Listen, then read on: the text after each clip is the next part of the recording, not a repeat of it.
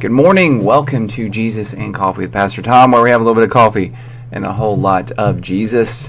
Here we are, Proverbs 27 uh, through 28, finishing up Proverbs 28, uh, looking at these two verses. So let's jump right in and get started with this. So, verse 27 says, Whoever gives to the poor will not want, but he who hides his eyes will get many a curse time and time again, um, Scripture as a whole, and Solomon definitely in Proverbs, um, praises the person who is generous, the person who is willing and ready to true to help those who are truly in need.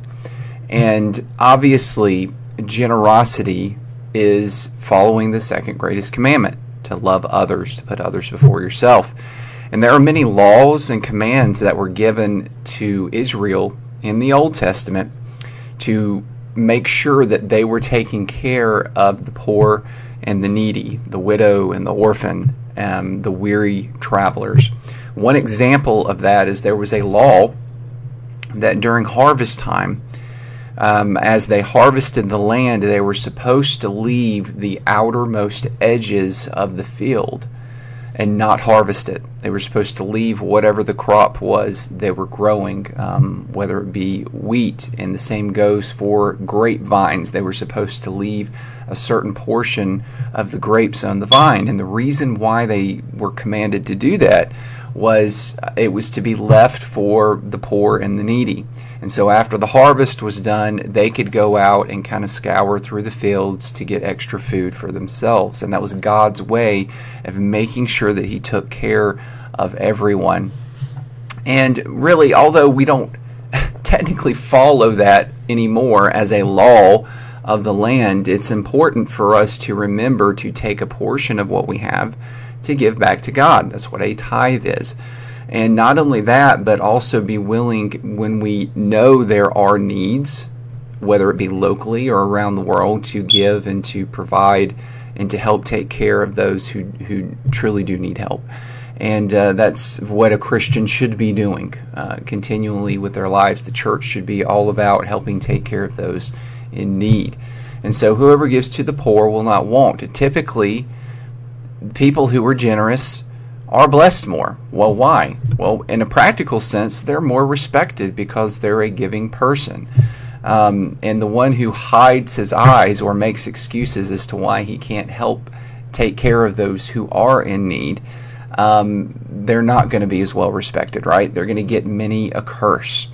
Now, obviously, we can go down a, a, a path talking about, um, you know, well, what about those who don't help themselves? And obviously, that factors into it. There's there's a lot of people who can take advantage of those who are generous, right?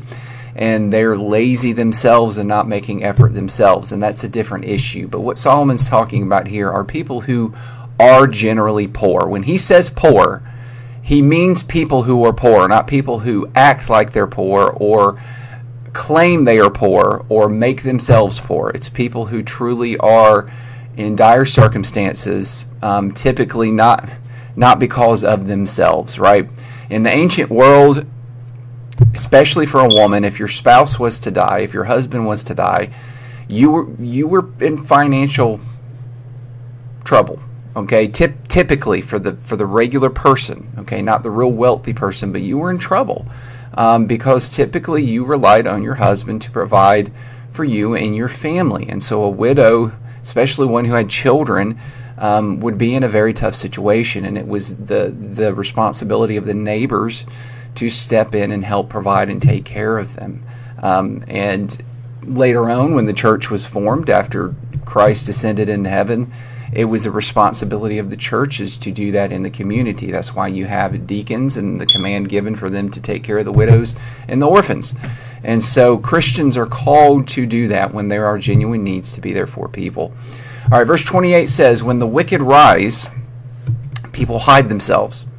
But when they perish, the righteous increase. So we had a verse a few days ago um, talking about when you have wicked people in leadership positions, um, the people of the nation or the city or wherever it's at, we could, it could be a, an office, okay, it could be a workplace. They tend to hide themselves, not like hide under a desk or, or go in a cave, but they they have a fear to be honest and open about things, right? And when wickedness rises, people have a fear set into them um, because they they know justice will not prevail when there is someone who is wicked in leadership.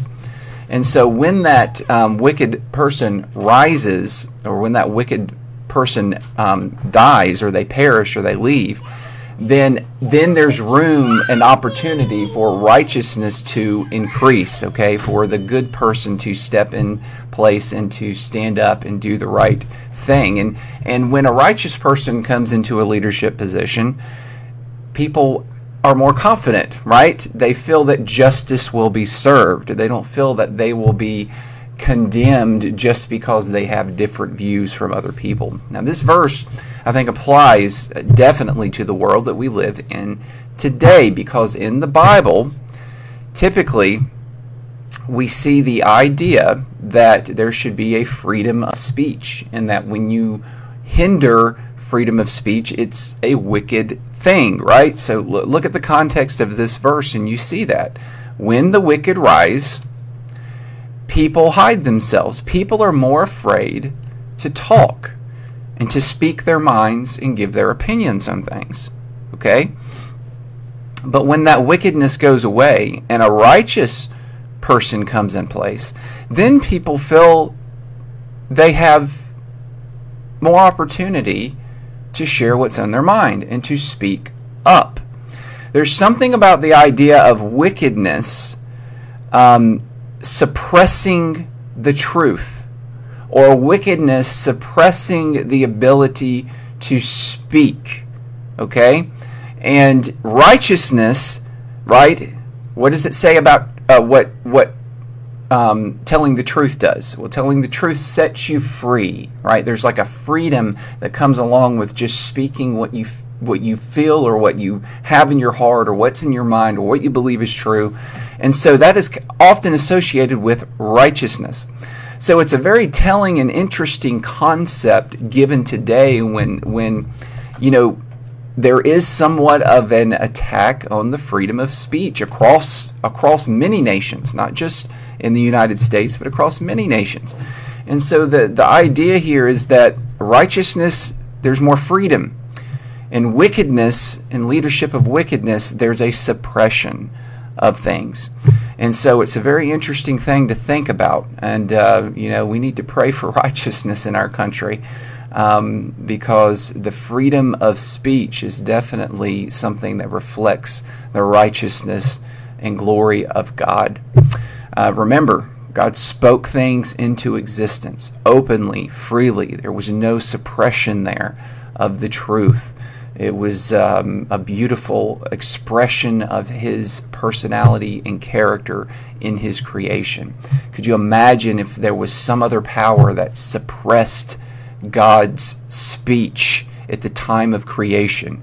What would have happened? You know, what would the world look like today? It would probably be a whole lot different and probably be very devastating reality to live in. All right, thank you for joining me. At the end of the day, seek first the kingdom of God, a relationship with Him. Um, seek to know Him. Uh, that is the most important thing you can do. Take care. Have a blessed day. I'll see you again tomorrow. Bye.